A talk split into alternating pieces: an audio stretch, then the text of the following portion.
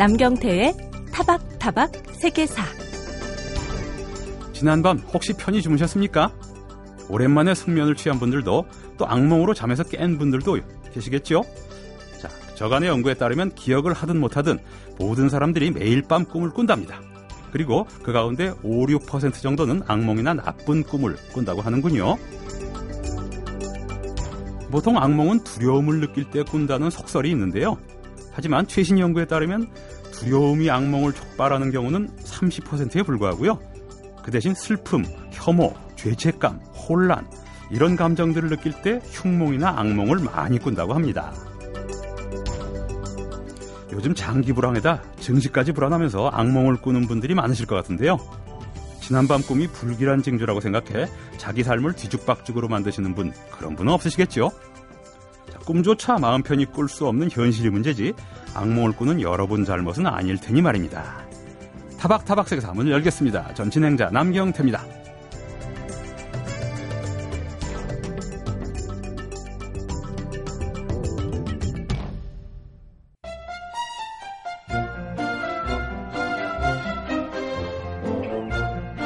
낮에는 드넓은 팜파스에 소들을 방목하고 저녁이 되면 술집에서 탱고를 추며 삶을 즐길 수 있는 나라. 자, 불과 수십 년 전까지 우리 머릿속에 각인돼 있던 아르헨티나의 이미지였는데요. 하지만 지금은 세계 금융위기의 진원지라는 부정적 이미지가 오히려 강하지 않나 싶습니다.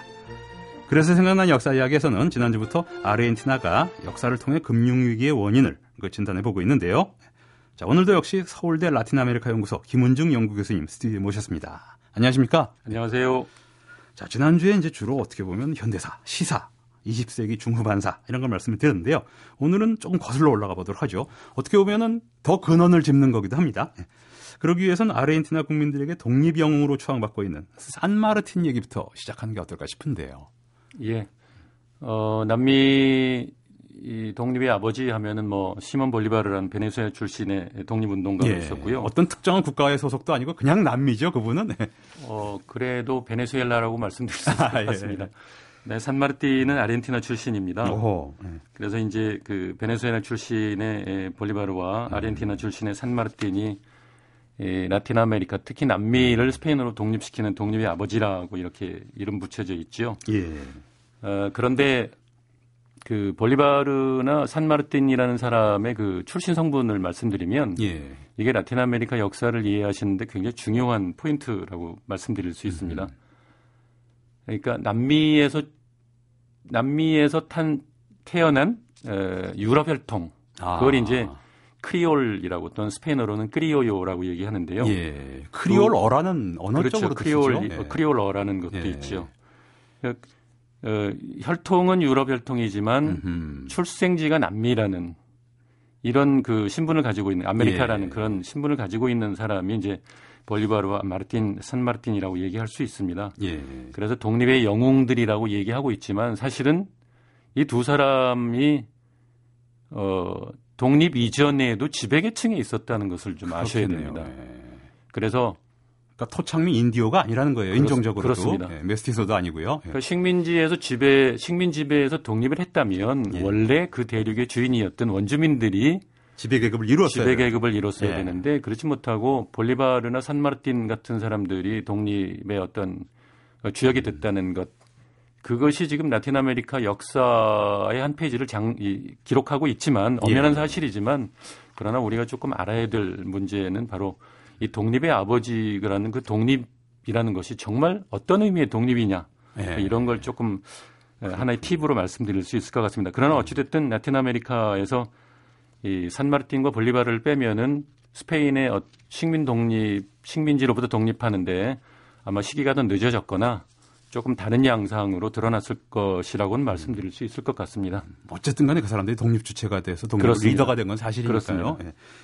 자, 근데 전형적인 동력 그 혁명가 이런 분들은 되게 개인적으로는 비참하게 사신 분들이 많지 않습니까? 이분들만이 아니라. 근데 산마르틴도 그렇고 라틴 아메리카 독립영웅 그 시몬 볼리바르도 그렇고 결국 생전에 영웅 대접을 보거나 생전에 독립이 돼서 그 자기가 권력을 쥐고 마음대로 나라를 프로그램대로 운영해보고 이러진 못하고 결국 쓸쓸히 죽었어요. 예, 그렇습니다. 어, 식민지, 스페인 식민지 3세기 동안의 그 체제가 굉장히 완고했죠. 예. 그리고 사실은 그 독립이라는 것이 어느 날 갑자기 이렇게 찾아온, 그러니까 예를 들면 볼리바르 산마르틴이나 이 라틴 아메리카의 어떤 독립운동가들이 스스로 독립운동을 해서 독립을 쟁취했다기 보다는 어, 어떤 제국 약화돼서 그렇습니다. 네. 어, 어떤 그 세계 체제의 그 헤게모니 쟁탈전에는 스, 어, 스페인이 굉장히 약화돼 있었고 예.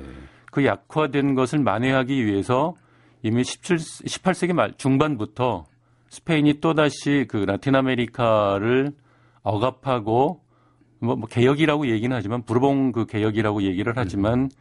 아, 또 다른 방식의 굉장히 완고한 어떤 그 수탈 정책을 아. 어, 실천해 나가는데요. 그 과정 때문에 이제 그 아메리카에 있었던 그 왕의 신하로 있었던 사람들이지만 이 사람들이 굉장히 그 반감을 갖기 시작하는 것이고 예. 또 자기들의 어떤 정체성을 이제 확보해 나가기 시작하는 아. 것이죠. 그래서 그 완고한 체제 속에서 독립은 했지만 굉장히 혼란스러웠고 예. 거기에 굉장히 많은 그 기득권 세력들의 다툼이 있었습니다. 그래서 볼리바르도 말년에 굉장히 쓸쓸하게 음. 구테타를 당해 암살 음모도 당했었고 그런 과정 속에서 볼리바르도 어, 뭐 독립의 영웅이라기보다는 나중에는 굉장히 배반자 같은 그런 오명을 뒤집어 썼고요. 예. 근데 산마르틴 같은 경우는 조금 다른 게이 볼리바르와 에콰도르이 만나서 남미를 아, 둘이 만나게 됐군요. 그렇습니다. 예. 에콰도르 과약길이라는 데서 만나게 되거든요. 음. 그런데 거기서 만난 이후에 둘만의 밀담을 했습니다. 그러니까 예. 그것은 아무도 모른다고 얘기를 하는데 음. 그 뒤에 역사가들이 얘기하기를 볼리바르에게 모든 걸 맡기고 음. 사실은 산마르틴은 자기 고향으로 돌아와서 은거하게 됩니다. 예. 그 은거하게 된 상황 이후에 이제 그 아르헨티나 지역에 또다시 어떤 정치 세력들에게 모함되고 또는 음. 뭐 이런 것 때문에 망명하게 됩니다. 예. 망명하게 예. 되고 망명지에서 쓸쓸하게 산마르틴이요. 예, 죽게 되죠. 예. 야, 두 사람이 만났다니까 참 흥분이 됩니다. 뭐, 저, 체게바라하고 카스트로의 만남 같은 느낌도 들고요. 그것만큼 긴밀한 관계까지 가지는 않았지만 두 사람이 또 산마르틴과 볼리바르가 만났었습니다. 자, 아르헨티나는 스페인의 지배에서 독립했지만 오히려 다수의 지배가 아니라 그러니까 민주주의도 아니고 말이죠. 19세기 초반이니까 뭐 한계는 있었겠습니다만 지난주에 선생님이 말씀해 주신 과두 체제가 이제 그 성립을 했어요. 예. 자, 독립의 열망이 그 어느 때부터 강했던 시기에 뭐 강력한 카리스마를 가진 왕국으로 설 수도 있었을 거고 아니면 뭐 그 당시 유행에 따라 공화정으로 설 수도 있었을 텐데 왜 애매한 과두정이 나타났는지 이 역사적 배경이 있겠죠. 네, 그 볼리바르가 어, 강력하게 주장했던 게 공화정이었습니다. 그리고 예. 이제 산마르티는 아직 공화정을 할 상황이 아니다. 그래서 음. 입헌 군주제를 산마르티는 아, 주장했지요. 그랬군요. 예. 그러나 그 과도 체제라는 것은 어, 기득권층, 그러니까 대대로 그 식민 시기 때부터 내려온 엘리트 기득권층들의 그 권력을 말하는 것이기 때문에 어찌 보면 어, 국가라는 것이 온전하게 성립되기 전에 거의 뭐 1세기 이상 이 과도 체제, 과도 지배 체제라는 것이 음흠. 라틴 아메리카의 정치 경제 상황을 정체시켰는 네. 정체시켰고 네. 그 상황 속에서 이제 미국의 독립혁명 또는 프랑스 대혁명 이런 데에서 굉장히 많이 자극을 받았기 때문에 뭐 좋은 어떤 제도들 또는 헌법들 받아들여서 실천하려고 했지만 예. 사실은 이게 역부족이었다고 말씀드릴 음. 수 있을 것 같습니다. 그래서 과도 체제는 독립 시기에만 뭐 잠시 있다가 예. 이, 이런 문제가 아니고 19세기 내내 아하. 또는 지금까지라고 말씀드려도 아, 지금도 영향을 미치고 있고요. 그렇습니다. 지금까지도 라틴 아메리카 정치 경제 사회의 모든 부분에 예. 사실은 식민주의는 끝났지만 식민성의 어떤 구조로 남아 있는 게 이 과두 지배 체제다라고 말씀드려도 네. 크게 과언이 아니라고 말씀드릴 수 있을 것 같습니다. 과두 체제 자체가 역사적으로 좀 전근대적인 느낌도 좀 있거든요, 사실은. 고정도 아니고 말이죠. 예, 민주주의가 못 되고 예. 있는 거죠. 예. 근데 어떻게 보면 상식적으로 생각해 보면 과두라는 건 지배 뭐 지, 주 계급이라든가 지배 가문들이를 생각할 수가 있는 건데요. 그 중에 하나 아주 굉장히 강한 놈이 다른 지배 가문들을 전부 종속시키고 자기네가 왕이나 뭐 사실상 독재자처럼 이렇게 통합되는 움직임도 때로는 연상할 수 있을 것 같은데요. 그게 좋다는 뜻은 아니더라도 말이죠. 예, 그런데 에, 독재라는 거니까. 예, 생각하셔야 되는 게그 음. 라틴 아메리카, 뭐 멕시코에서부터 아르헨티나까지 큰 넓은 대륙에 아, 그렇죠. 워낙 넓죠. 예, 예 그 넓은 대륙. 그다음에 지형도 굉장히 다양하지요. 음. 이런 상황 속에서 한두 사람의 어떤 그 헤게모니를 갖는 정치 권력이 나타나기는 힘들었습니다. 아하. 그래서 과두라는 것은 말 그대로 몇몇의 머리, 예. 뭐 이런 그 그걸 음. 얘기하는 것처럼 그 지역마다 어, 기반을 가지고 있는 지주 권력이라든지 아하. 또는 엘리트 세력들이 있는 거군요. 그렇죠. 그러니까. 토착 예. 세력들이 그 지역의 어떤 헤게모니 정치 권력을 가지고 있는 것, 그게 과도 체제라고 말씀드릴 수가 있고 그것이 이제 국가 권력을 형성하는데 굉장히 중요하지만 부작용으로 계속 예. 작용하고 있었다. 이건 좀 다른 문제인데요. 사소한 문제. 사소하면서도 많은 분들이 궁금해하실 겁니다. 사실 아르헨티나하고 브라질은 아까 저뭐그 두 나라가 또 축구도 강국 아닙니까 사실 그래서 축구 월드컵에서 우승도 하고 그랬는데 예. 사실 축구 선수들 보면 아르헨티나는 거의 백인 선수들이고 인종 갖고 뭐라는 거 아니에요 브라질은 흑인 선수들이거든요. 예. 그러니까 아르헨티나가 유독 중남미 라틴 아메리카 국가들에 비해서 백인의 인구 비율이 높은 것 같아요. 축구 선수들을 보더라도. 이렇게 된 이게 사실이지. 또 그런 역사가 있는 건지. 예 그 우리가 뭐 브라질이나 아르헨티나나 다 라틴 아메리카라는 그런 지명으로 포괄적으로 부르지만 예. 브라질은 포르투갈의 지배를 받았죠. 아, 그렇죠. 그래서 예. 포르투갈, Portuguese를 음. 국어로 사용하고 있고 아르헨티나는 스페인의 지배를 받았기 때문에 스페인어를 음. 사용하고 있습니다. 근데 또 칠레나 볼리비아 같은 경우는 축구 선수들을 기준으로 할 때 백인 선수들의 비중이 높지 않아요. 우루과이와 아르헨티나만 높습니다. 그죠? 그 그게 이제 그 독립 식민 지배 상황에서 이제 스페인 왕이 부왕령이라는 걸 설치를 해서 어 아메리카를 통치했는데요.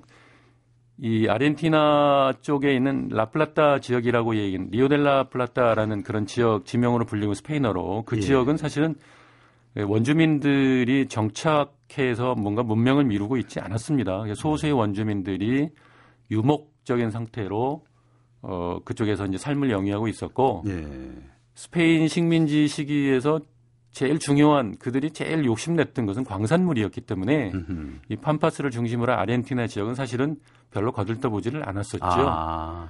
그래서 원주민들의 어떤 그런 지배 문제라든지 이런 것들 그래서 1776년에야 부왕령이 설치가 되게 됩니다. 예. 그러니까 1810년부터 뭐 그 남미가 독립을 하게 된다면 독립되기 불과 4, 50년 전에 이제 부왕령이 설치가 됐고 그러는 상황에서 그 또다시 그 원주민들에 대한 말살 정책이 한번 벌어집니다. 그 예. 사막 전쟁이라고도 얘기를 하는데 19세기에 일어나는 일이지만 그래서 원주민들이 다 거의 말살됐고 인구도 아주 작았고 예. 그리고 면적은 굉장히 넓은 나라가 아. 아르헨티나입니다.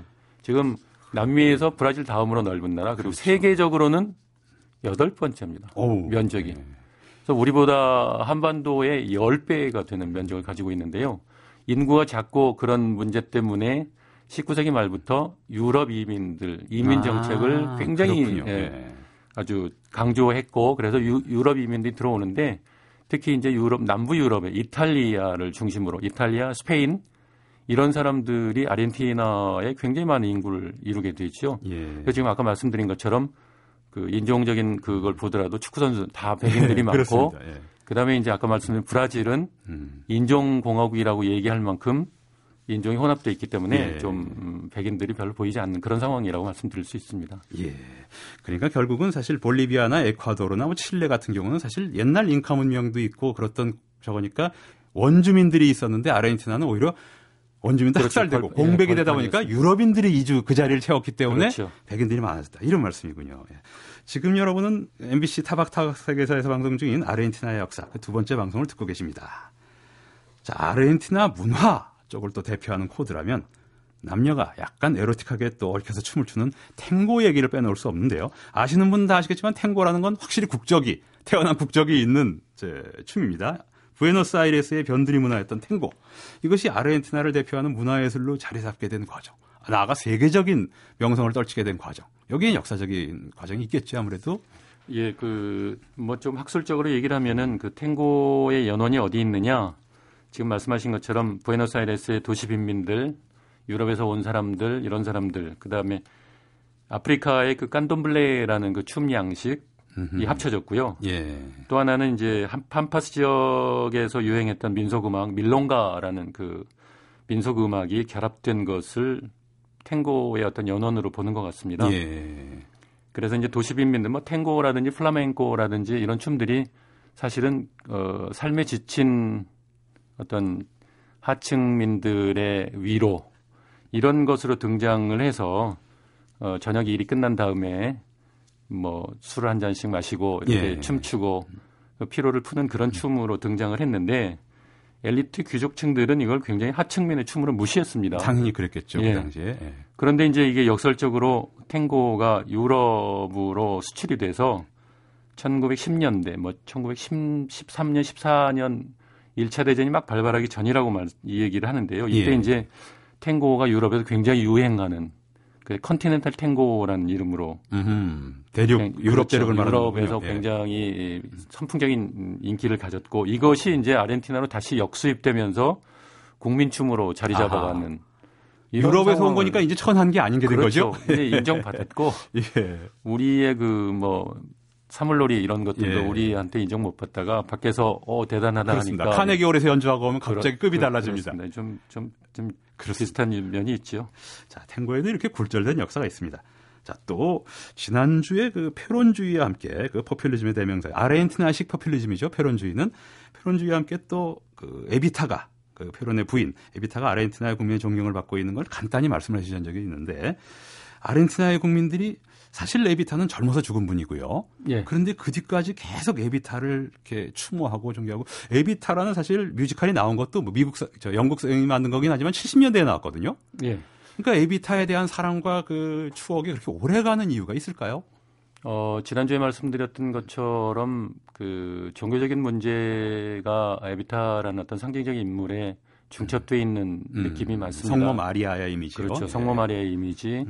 그리고 지난주에 말씀드린 것처럼 정말 그 포퓰리즘이라는 것은 라틴 아메리카에서 국가 중심의 산업화나 근대화를 하기 위한 카리스마를 가진 지도자가 모든 국민의 어떤 계층들을 모으려고 하는 시점 그 시도였는데 사실은 페론이라는 그 군인의 어떤 그 상징적 존재보다는 에비타라는 그 어머니 같은 존재가 그 아르헨티나 사람들에게 굉장히 강렬한 어떤 인상을 남겼고 예. 그 에비타가 그 뭐 조금 비판도 받습니다마는 현금이나 보조금 같은 것을 통해서 하층민들 노동계급들을 음. 감싸 안았고 어, 포퓰리즘 정책을 본인도 직접 수행을 했고 그렇죠. 예. 어, 어찌 보면 페론이 재선할 때 에비타를 부통령으로 임명하려고 했습니다. 아하, 그런데 네.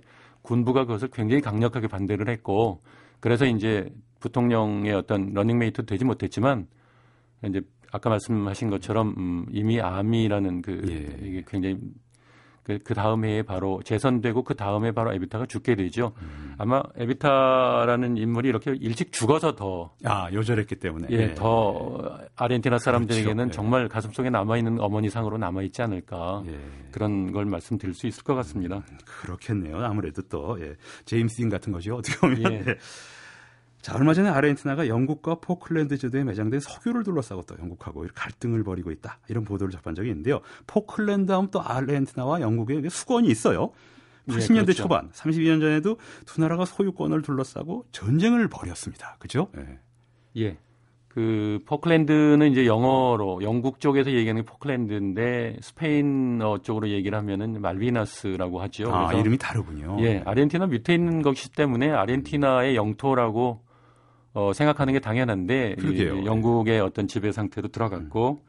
사실 이 포클랜드 전쟁 또는 말비나스 전쟁이 벌어진 것은 지난주에 말씀드린 그 군부 독 정권이 다시 등장하면서 정권은 잡았으나 그 신자유주의 경제 정책이 밀려 들어오기 시작했고 예. 어, 세계 경제가 위기 불황 속에 빠져들었고 어, 굉장히 힘든 상황이었죠. 그러니까 정치적으로 뭔가 국민들의 지지를 받을 수 있는 게 없을까 이렇게 예. 생각했던 그 상황에서 이제 사실은 포클랜드 전쟁이 벌어졌습니다. 예. 군부 정권이 국민들의 예, 지지를 또다시 획득하기 위해서 벌인 건데요. 예. 결과는 예. 실패였습니다. 그래서 음. 군부 정권이 이제는 음, 그런 역할론까지 다 끝난 다음에 스스로 물러나는 지난주에 말씀드린 스스로 예. 물러나는 그런 상황이 벌어졌습니다. 음흠. 민정이양을 스스로 하는 데는 전쟁의 패배에 대한 나름대로 책임이 있었군요. 그러니까 그렇습니다. 책임을 진 게. 예. 자, 아르헨티나에 관한 이제 후반부에 관해서는 여러 가지의 이제 잡다한 궁금증을 이제 무순서대로 쭉 한번 살펴봤는데 이런 것을 통해서 아르헨티나만이 아니라 라틴 아메리카 역사에 대해서 전반적인 윤곽을 우리가 얻을 수 있었습니다. 사실. 그리고 어떻게 보면은 군부 정권 시대를 다 겪었고 네. 어떻게 보면 현재 지금 경제 위기도 비슷하고요. 나라마다 조금씩 다르긴 하지만 그렇습니다. 라틴 아메리카 문제라고 할 수 있는 것들을 같이 겪고 있는 것 같아요. 예.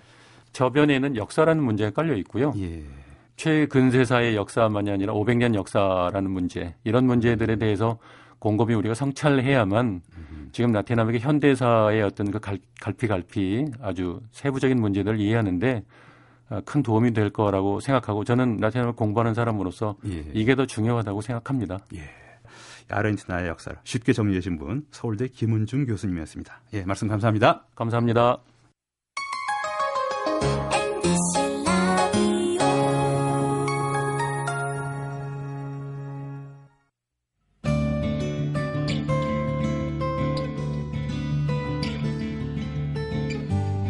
그 사람 그 사건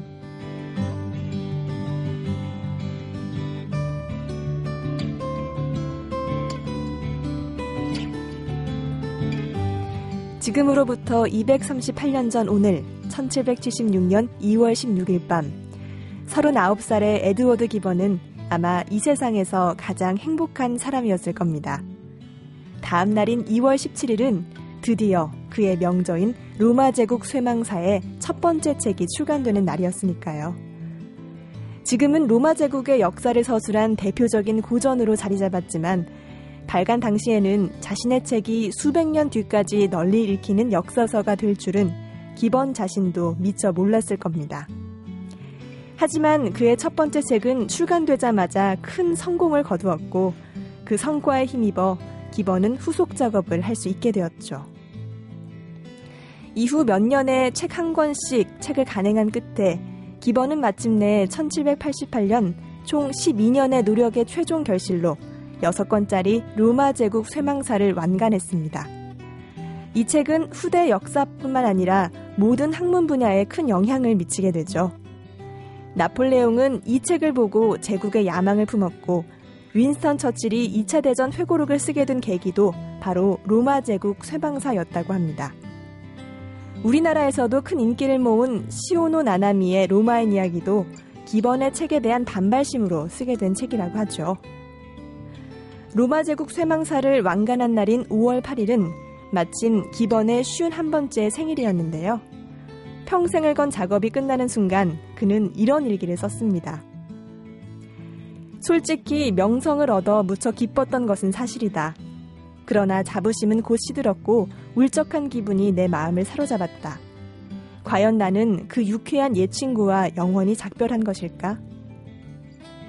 에드워드 기번에게는 책이 완관되고 성공을 거둔 기쁨보다 한동안 힘들었던 연구와 집필 과정 자체가 바로 삶의 가장 큰 행복이었을 겁니다.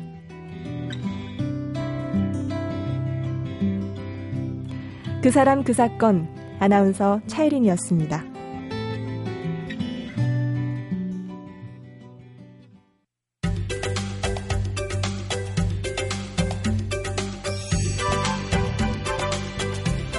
우리나라 전통 음식 가운데는 때로 음식보다 음식을 담은 그릇이 더 유명한 것이 있죠. 둥그런 모양의 노쟁반에 편육과 각종 채소를 담아 육수를 부어 먹는 평양 지방의 향토 음식, 바로 어복 장국인데요. 요즘은 신설로라는 궁중 음식으로 더 잘 알려져 있기도 하지요. 자, 이 모양, 그릇의 모양에 관계된 거죠. 어복쟁반에 얽힌 음식사를 들려주실 분. 주영아의 맛있는 역사 한국학중앙연구원 주영아 교수님 나오셨습니다. 안녕하십니까? 네, 안녕하세요. 어복이라는 건 무슨 뜻인지 알겠습니다. 그죠? 뭐 네. 보통은 요새 뭐좀 이제 어 원래는 평양 분들만 자셨던 건데 예. 그래서 오래된 평양 음식하는 식당에서만 겨우 맛볼 수 있는 음. 음, 식이 이제 어복 장국이거든요. 예. 그런데 요새는 이제 뭐 그렇게 숨어 있는 음식들이 어 티, 텔레비전 매체에서 가만두지 않잖아요. 그렇습니다. 하도 먹방이 많아서. 그리고 하도 굉장히 로컬한 음식도 이제는 아주 굉장히 폭넓게 퍼지죠. 예, 인터넷이나 예, 방송을 통해서 그렇습니다. 말이죠. 그래서 뭐 최근에 이제 어복 쟁반이라고 해서 예. 뭐 이렇게 소개가 되기도 해서 아마 그것이 어떤 연유가 있을까라고 음. 했는데 원래 정확한 음식의 이름으로 하면 어복 장국이고요. 예. 그다음에 그것을 담은 그릇 뭐 이렇게 신설로 음. 하고 어 뭐 크게 보면 닮았다고 볼 수 있는데요. 예. 왜냐하면 이제 원리로 보면은 상위에서 어 연료가 수트를 끓여서 보글보글 잃는다. 음, 뭐 전골 같은 직접 끓이는군요. 예, 네, 그렇죠. 그래서 이제 신슬로와 똑같은 음. 맥락이 있는데 모양은 뭐 신슬로하고는 좀 달리 쟁반이니까 넓은 녹그릇이 예. 놓여 있고 가운데 이제 불이 계속 음. 붙어 올라오는 그런 형태의 것인데 하지만 신슬로와 달리 가운데 구멍이 있지는 않습니다. 아. 밑에서 이제 올라오고 가운데는 불고, 기 쟁반 예. 같은 게 아니군요. 예. 그렇죠. 예. 그리고 그냥 그냥 녹그릇이라고 생각하시면. 예. 구멍이 없는 녹그릇이고 이제 보통은 가운데다가 이제 간장이나 양념 그 종지를 가운데 놓고요. 예. 양옆으로 이제 편육이나 뭐 전이나 이런 것들을 쭉 깔고 위에 채소를 올리고 요사이 먹는 방식으로 하면 예. 거기다가 육수를 부어서 이제 끓여 먹다가 마지막에 이제 뭐 메밀국수도 넣고 혹은 아, 뭐 맛있겠네요. 지금 사람들은 당면도 넣고 음. 뭐 이렇게 하는데 원래 정확하게 어떤 지역에서 어북쟁반이라고 또 이야기를 해요. 예. 어북. 어북. 어, 예. 그런데 정확하게 이야기하면은 그것은 어복 쟁반이고 그릇은 예. 거기서 이제 끓이는 음식은 보통 어복 장국이다라고 음. 이야기할 수가 있습니다. 예. 그런데 이제 어복이란 말이 가지고 있는 느낌을 보면은 생선어자의 배복자 같은 그렇게 생각이 있죠. 되는데요, 그렇죠? 네, 그래서 이제 평양의 식민식에 나온 자료나 이, 이 이야기를 했던 사람들의 말에서는 이제 어복이라는 것은 원래 어 지금은 쇠고기 편육을 주 재료로 쓰지만은도 예. 본래는 대동강에서 잡은 민물 생선을 가지고 음. 끓여 먹던 것이다. 그래서 아, 어복일 것이다. 네, 그리고 이제 생선어자가 네. 어복이고 음. 그다음에 그 쟁반의 모습도 이렇게 불, 이렇게 쏘아놓은 그, 음. 그, 그 쟁반 위에다가 각종 재료들하고 채소를 불룩하게 불룩하게 예. 해서 예. 마치 그 생선의 배 모양으로 예. 배처럼 볼록하다라고 음. 하는 느낌을 가지고 있어서 그렇다라고 하는 주장도 있고요. 예. 또 어떤 주장은 아니다. 그것은 아니다. 그렇게 아니고 이제 원래는 한자에서 소우자의 배복자인데 아 우복이 아니라 우복이다. 우복인데 왜냐하면 재료가 본래부터 쇠고기 편육이었고 예. 쇠고기들을 가지고 주로 했던 거니까 우복인데 그것을 발음을 잘못해서 그냥 어복이 되었다라고 어, 하는 주장도 있는데요. 뭐 어떤 주장이 옳을지에 대해서는 이제 생각을 해봐야 되는데 예. 실제로 조선 시대의 평양은 뭐 엄청나게 관찰사가 평양 감사는 뭐 무엇과도 안 바꾼 예, 정도로 그렇죠. 그랬잖아요. 향락을 즐길 수 있는 그렇죠. 자리였죠. 왜냐하면 이제 평양이 그 의주를 통해서 동지 때 북경에 도착을 하는 예. 동지사 사절단이 통과해서 가는 곳이고 그렇습니다. 모든 그죠? 사절단이 그죠? 예. 어 그다음에 이제 중국에서 오는 간호 같지만은 예. 명나라 때나 청나라 사절단이 왔을 때도 뭐 어주를 통과해서 되니까. 평양에 예. 오면 접대했기 때문에 예. 기생도 아주 뭐 관에서 많이 어, 데리고 있었고 음식들도 화려해서 예. 지금도 남아 전해지는 이제 그 평양 감사가 어, 부임하는 모습의 부임 파티를 하는 그림들이 있거든. 기록화가 아, 있는데요. 거기는 뭐 대동강에 밤에 예. 배에서 햇불을 키워놓고 거기서 술자리가 마련되고요. 그리고 뭐 대동강 그 건너서 평양성 안에서 안에 온갖 식당들이 다 있고 예. 그랬으니까 어떻게 보면은 뭐 제가 누누이 말씀드렸지만은도 조선 후기에 한양 예. 그다음에 고려 때부터의 그 인삼으로 돈을 많이 가지고 있었던 송도, 예. 개성, 예. 그다음에 평양 이세 음. 군데는 어떻게 보면은 뭐 이 정근대 시기이지만은도 굉장히 외식업이 예. 어, 아니면 다 의주로가 통과하는 도시들입니다. 그렇죠. 그러니까 이제 그리고 모든 물산들이 그 비싼 무역 예. 계통이죠. 밀무역이지만은 그게 예. 다 왔다 갔다 하는 중심도니까 그런 면에서는 이제 이 세 곳 중에서 평양도 중요하고 그 중에서 평양의 어복 장국이라는 것이 굉장히 유명하다. 그래서 예. 이제 어 1926년 8월 22일자 동아일보에서 이 자기 필명을 그냥 버들쇠라고 했어요. 예. 버들쇠니까 아마 대동강의 버들을 흉내내서 자기가 버들쇠다. 그러니까 이제 예. 평양 대동강 이 정통한 어 지역 지식인이겠죠. 예. 이 사람이 이제 평양 인상이라고 하는 걸 쓰면서 조선 명물 어복 장구이라고 어. 하면서 이분은 이제 어복의 한자를 생선어자에 배복자를 음. 썼어요. 그러면서 예. 이제 뭐라고 이야기했냐면은 자기는 먼저 평양 사람들에게 물어보아도 그 이름의 내력을 알지 못한다. 음흠. 그러면서 여러 사람들의 말을 종합해 본 결과 당초 쇠고기로 만들지 않고 물고기 내장으로 만들었기 때문에 이런 이름이 붙은 것이라고 일단 결론을 내립니다. 그렇다면 어복이 확실한 거네요. 그렇죠. 그렇다면. 그런데 네. 이러한 요리법이 사라지고 소의 내장에다가 소의 골수 아. 골수 아시죠? 예. 어, 그래서 소한 마리를 잡아도 참 얻기 어려운 음. 그 소의 그 척추뼈에 있는 예. 골수라서 그건 뭐 저는 한 20년 전에 이 서울 마장동에서 조사할 때 간신히 얻어먹어 봤는데요. 아. 뭐 아주 맛있습니다. 예. 어, 그런데 뭐 진짜로 이제 입에 녹을 정도인데 그 맛보다 더 맛을 자극하는 것이 소 한 마리에서 겨우 주먹만큼밖에 안 아, 나오기 때문에 가지는 기소 쓰기에서 아마 맛을 예. 강조시키는데 소의 골수도 섞어서 어복장국을 만든다는 거죠. 예. 어, 그리고 어복 장국에서 가장 중요한 것은 암소의 가슴 폐기살. 어, 서울 사람들은 그걸 이제 업주인이라고 하는 살부인데 예. 가슴 폐기살을 가지고 이제 편육을 만들어서 음. 그게 이제 밑에 쫙 가라앉으면서 골수도 들어가고 하니까 아, 굉장히 고급하네요. 고급 재료만 봐도. 예. 그래서 그리고 이제 이 어복 장국을 끓이는 그릇도 한자로는 이제 유기로 만들었으니까 예. 유제 그다음에 장은 넓다라고 음. 하는 장을 써서 장반이라고 했으니까 녹그릇 얇은 것을 예. 이제 써서 올린 것이죠. 그래서 노쇠로 만든 쟁반이다. 그러니까 이건 어떻게 보면은 뭐 유기 중에서도 큰 유기니까 비싼 거 아닙니까? 그렇습니다. 예. 그러니까 이제 뭐 조선 후기로 따지면은 뭐 기록이 없지만은 또 우리가 시, 식민지 초기에도 따지면은 서울은 뭐 제가 어, 이미 예전에 말씀드린 신설로가 예. 대표적이라고 하면은 이제 평양의 자존심은 음. 신설로에 서울 신설로에 대응하는 어 어복 쟁반이다. 예. 아, 이렇게 이제 어, 평양 사람 분들이 가지는 자존심을 드러내는 예. 마치 뭐 경평 축구에서 아, 예. 서로 싸우는 예. 그 감정의 고리들처럼요. 그러니까 그만큼 어복쟁반이 이제 음. 평양의 신설로다 이렇게 이야기할 수가 있어요. 근데 재료들 지금 쭉 말씀 듣고 보니까 신설로보다 더 화려하고 더 비싼 요리 같은 느낌이 듭니다. 이건 뭐 그렇습니다. 뭐 비교가 안될것 네, 그렇습니다. 신설로야 뭐 사실은 네. 뭐 이제 그 다시 옛날 이야기를 하면 그릇도 예. 조그맣고 음. 그다음에 뭐 개인용이고 예. 그다음에 주로 이제 완자나 편육이나 이런 게 들어가지만은 또 이제 한데 이거는 여러 명이 한목에 먹는 예, 이 단체가 먹는 예. 개인용이 아니거든요. 크기 음. 때문에. 그래서 그런 면에서는 이제 평양의 호사함을 음. 더 드러내기 위해서 서울보다 예. 서울 신설로보다 어, 어복 쟁반에 담은 어복 장국이 더 음. 화려하다. 뭐 이런 예. 걸 이제 강조하기 위해서 이게 만들어진 게 아닌가. 그러니까 세숫대야에다가 뭐 이 끓여 먹는다. 혹시 이제 오복쟁반을 보시지 못한 분들은 예, 예. 노세스대야에 예. 온갖 걸 다였고 끓여 먹는 거고 마지막에 이제 이술 마시고 나서 예. 아까 말씀드렸듯이 이 메밀국수를 엮어서 음. 이 해장을 해서 이 북한 분들은 이제 메밀국수나 냉면으로 이제 마지막에 예. 술 자시고 나서 하는 거니까. 입가심을 하는 예. 거니까 그런 의미에서 아주 특이한 음식인데 요 사이는 이제 어, 뭐 서울이나 몇 군데 가면은 먹을 네. 수 있게 되어서 아, 서울에서도 어, 먹을 수가 있어요. 네, 먹을 수 있어. 오래된 네. 평양식 식당에서 먹을 수 있으니까 그것도 반가운 네. 어, 이야기라고 할 수 있죠. 심지어 아까 선생님께서 소의 골수까지 넣었다. 그 귀한 것까지 넣었다고 말씀하시니까요. 자, 오늘 어복장국의 역사 그리고 아울러 평양이 왜 요리가 발달했는지 이 배경도 알 수가 있었습니다. 이 역사와 역사적 배경에 대해서 들려주신 분 주영아 교수님이었습니다. 예, 감사합니다. 네, 고맙습니다.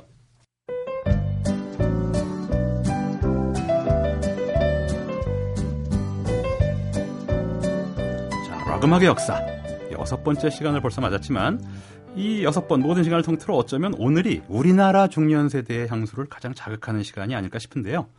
1970년대 한국 음악계를 평정했던 포크 음악의 원조격이라고 할 수 있죠. 포크록에 대한 얘기 들려주실 분입니다.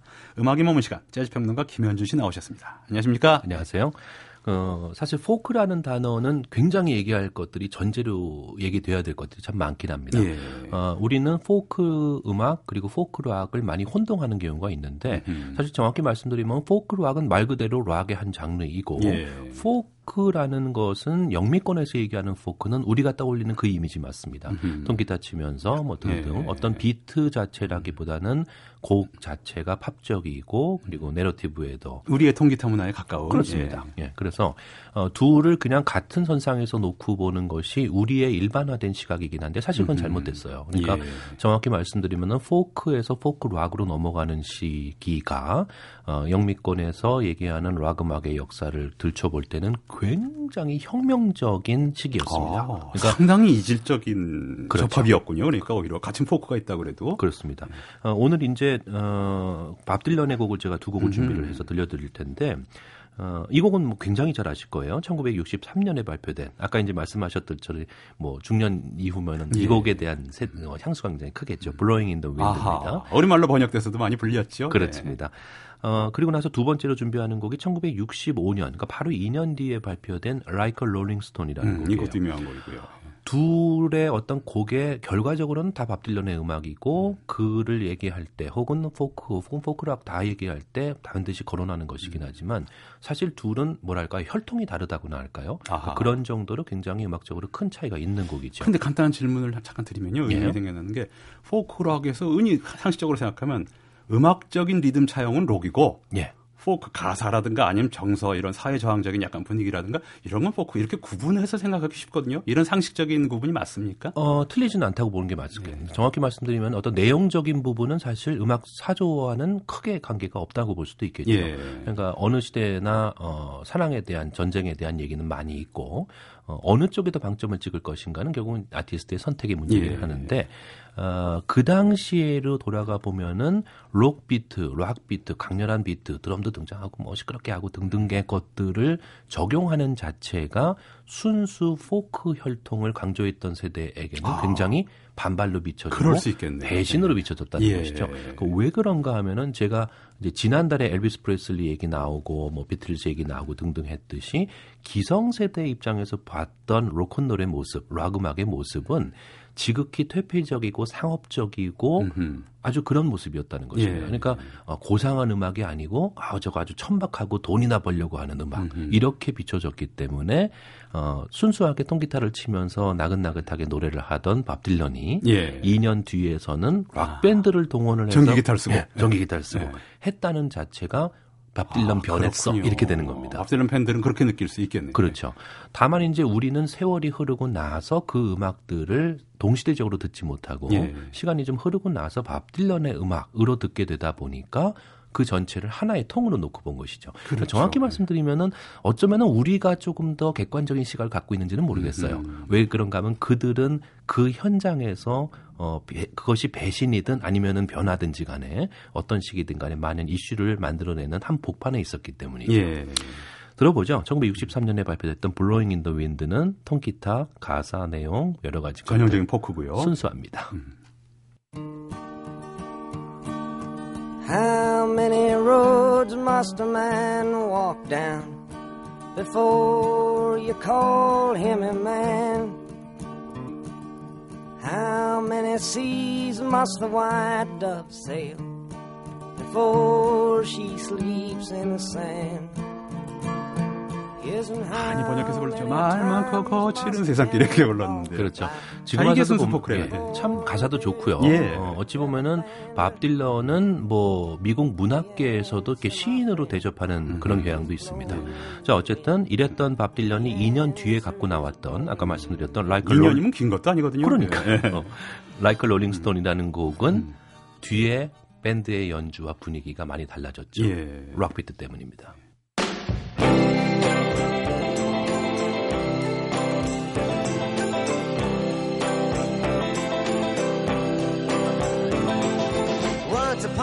Time you dress so fine, through the bumps of dime in your prime. Then you,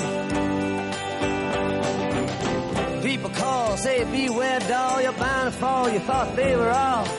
자, 분명히 다른데요. 여기서 굉장히 궁금해지는 거는 하나입니다. 그러니까 누구나 다 이런, 이런 의미를 품을 텐데요. 우리가 이제 후대에 평가 딜런의 음악을 아까 말씀하신 것처럼 이제 동시대 음악으로 평가하고 객관적으로 이거 다 좋은데 예. 당시 밥 딜런은 과연 무엇을 의도한 걸까? 정말 음. 상업적인 걸 의도한 걸까? 변신을 꾀한 걸까? 아니 무심코한 걸까? 이게 궁금하거든요. 굉장히 많이 얘기가 되는 부분입니다. 예. 그러니까 어, 그가 남긴 말을 빌려서 그대로 옮기자면은 어, 그가 의도했던 것은 아무런 어떤 사회적인 메시지나 이런 것이 아니고 그냥 내가 그때 그때 느끼는 것 자체를 표현했던 것이었다. 어. 그러니까 상당히 좀 허무한 답변이긴 합니다. 네. 정확히 말씀을 드리면은 왜 그 당시 세대에 이 곡이 그렇게 논란이 됐던가? 를 생각을 해보면은 아주 단순화시켜서 얘기 드리면은 앞에 나왔던 Blowin' in the Wind를 들으면서 춤을 출 사람은 없습니다. 그렇죠. 근데 지금 이 Like a Rolling Stone은 음, 어깨가 들썩 어깨가 들썩거리거든요. 네. 이게 락 비트의 힘이죠. 예. 그러니까 락 비트는 우리의 몸을 움직이게 하고 앞에 Blowin' in the Wind 같은 경우는 마음을 움직이게 하는 것인데 예. 그렇다고 해서 마음을 움직이게 하는 것이 몸을 움직이게 하는 것보다 위대하고 고상하나 어, 이건 또 얘기가 달라지죠. 착각이죠. 잘못하면 그렇죠. 네, 그렇습니다. 네. 그 반대가 또 맞을 수도 있고 그건 모르니까 어쨌든 가치 판단의 문제이기 때문에 음. 그래서 지금도 이제 얘기하다 보니까 막 복잡해지는 것처럼 그 당시에는 그 현장에서는 얼마나 논란이 많았겠어요. 바로 발표되고 나서 원래 밥 딜런의 팬들은 난리가 났지만 실제로 앨범 세일스, 곡 세일스는 엄청나게 올라가고 있었고, 예. 어, 2000년대 들어서 이제 영국의 잡지, 롤링스톤 잡지에서 어, 영미권의 모든 대중음악을 통틀어서 가장 위대한 곡 500곡을 고르는 작업이 있었습니다. 예. 굉장히 많은 사람들이 참여를 했는데 거기에서 1위를 차지한 것이 결국은 Like a Rolling Stone 이 곡이었어요. 아. 그러니까 그만큼 혁명적인 역할을 자기가 그러니까 아, 밥 딜런의 자기가 무엇이었든 간에 예. 결과적으로 이 곡의 혁명성은 대단했다는 것이죠. 그러네요. 음악사적으로요. 예. 그렇기 때문에 어, 포크 락은 1965년을 원년으로 생각을 하고 있고 근데 사실 정확히 말씀을 드리면은 포크 락이란 말을 처음에 매체가 붙이기 시작한 거는 밥 딜런은 아니었습니다. 예. 어, 바로 이 Like a Rolling Stone이 발표되기 몇 달 전에 어, The Byrds라는 밴드가 음. 미국 밴드가 나와서 어, Mr. Tambourine Man이라는 곡을 불렀죠. 아. 그 곡이 원작자는 또 밥 딜런입니다. 예. 그러니까 다 같이들 친하고 친구. 그 포크 밴드죠? 그렇습니다. 예. 어, 그들이 발표했던 어, Mr. Tambourine Man은 고 바로 한 두세 달 지나서 밥 딜런이 또 자기 곡이니까 자기가 발표를 했는데 음. 그때까지만 해도 밥 딜런은 모든 곡들이 다 포크락에 포함되지는 않았고 예. 어, 좀 더 순수한 모습을 갖고 있었는데 볼즈가 발표했던 미스터 템버린먼은 정확하게 포크락의 모습을 갖고 있었죠. 예. 오늘 그 곡을 끝으로 준비하기도 했습니다.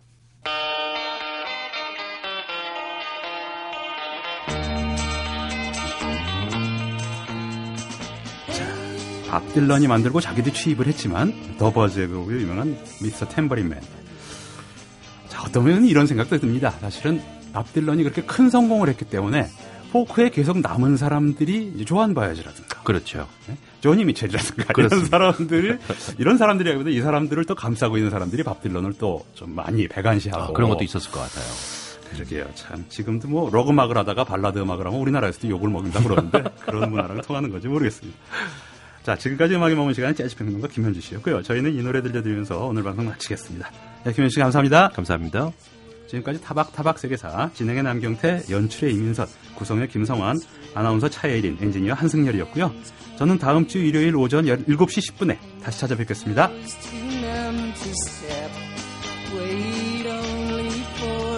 my boot heels to be wandering.